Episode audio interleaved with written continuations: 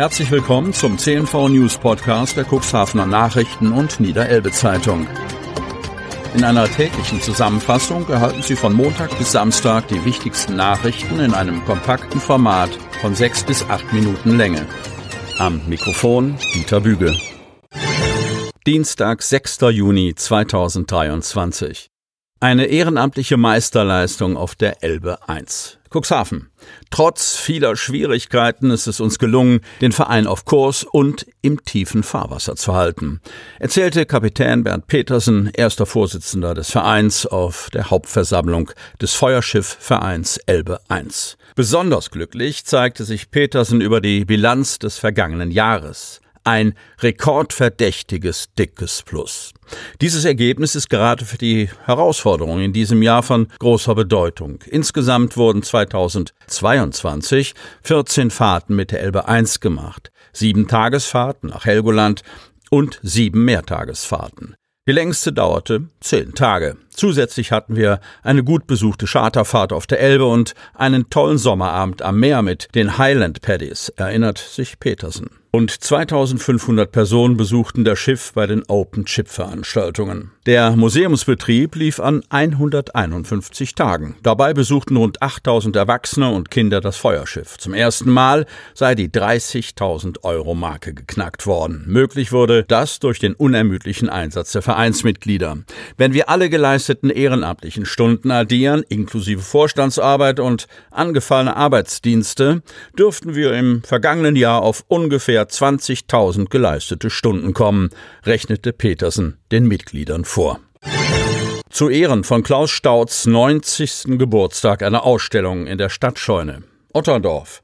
Zu Klaus Staud, längst einer der bedeutendsten Vertreter in der konkreten konstruktiven Kunst, hat Otterndorf ein ganz besonderes Verhältnis. Und so dürfte denn auch der größte Teil der Leihgeber die am Sonntagvormittag in der Galerie in der Stadtscheune eröffnete Ausstellung seiner Werke bestückten, eine eher persönlich zu nennende Beziehung zum Künstler und der einst erworbenen Arbeit haben. Denn Staud und das frühere Studio A-Sammlung konkreter Kunst sind nicht nur im Rückblick untrennbar miteinander verbunden. Dass das Datum von Klaus Stauds 90. Geburtstag eins ist, zu dem Otterndorf unbedingt etwas machen muss, war klar. Zwar geschah das nun mit leichter Verzögerung, aber, so Bürgermeister Klaus Johansen am Sonntag in seiner Begrüßung, ganz bewusst an dem Ort, wo das Studio A über viele Jahre zu Hause war, in der Stadtscheune. Staud, der gebürtige Otterndorfer, Jahrgang 1932, war längst schon bekannter Name in der konkreten Kunst gerade Professor an der Hochschule für Gestaltung in Offenbach geworden, als ihn sich der Landkreis Cuxhaven 1974 für seine Sammlung konkreter Kunst holte, als Berater für die Ankäufe und als Spiritus Rector für den Aufbau der Sammlung. Bis zum 2. Juli läuft die Ausstellung in Otterndorf. 23-Jähriger bei Unfall auf der B73 zwischen Otterndorf und Altenbruch schwer verletzt. Der Rettungshubschrauber landete an der Bundesstraße, musste den Patienten aber zurücklassen. Der Unfall ereignete sich am Sonntagabend gegen 21.10 Uhr. Der junge Mann war mit einem Pkw aus Richtung Otterndorf kommend in Richtung Cuxhaven unterwegs und kam vor Altenbruch von der Straße ab. Nach Angaben der Polizei prallte das Fahrzeug zunächst gegen einen Baum, drehte sich mindestens einmal und landete dann im Graben.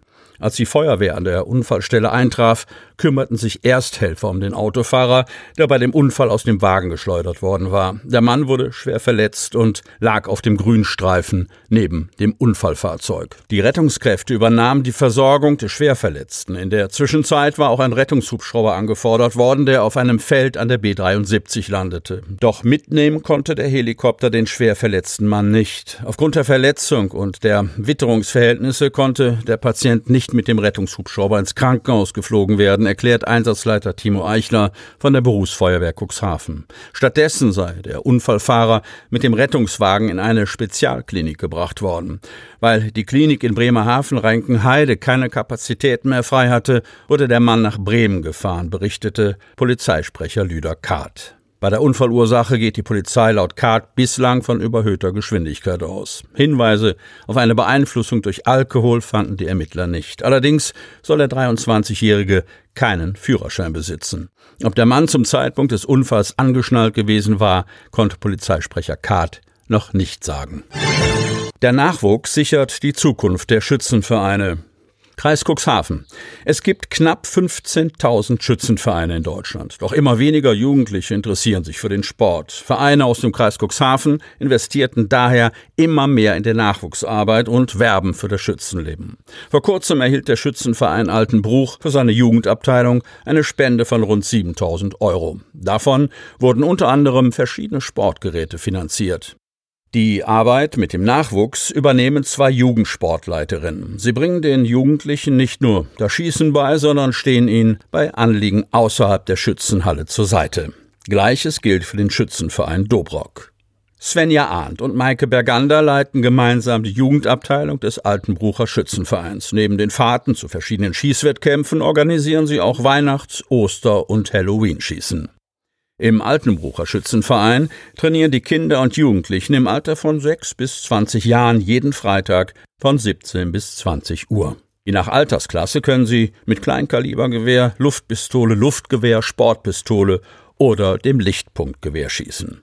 Auch beim Schützenverein Dobrock findet ein wöchentliches Training statt. Freitag steht ab 18 Uhr die Tür der Schützenhalle für alle Schüler und Jugendlichen zum Trainieren offen, erzählt Yvonne von Taden, Jugendleiterin beim Schützenverein Dobrock und ergänzt, auch neue Gesichter sind immer willkommen. Von Taden betreut gemeinsam mit Hartmut Hinsch und Brigitte Steffens die Jugendabteilung in dem Wingster Verein. Auch hier können die Kinder und Jugendlichen mit dem Lichtpunktgewehr, dem Luftgewehr oder dem Kleinkalibergewehr üben.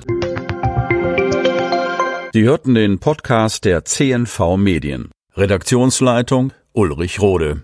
Produktion Win Marketing. Agentur für Text, Ton und Kommunikationstraining.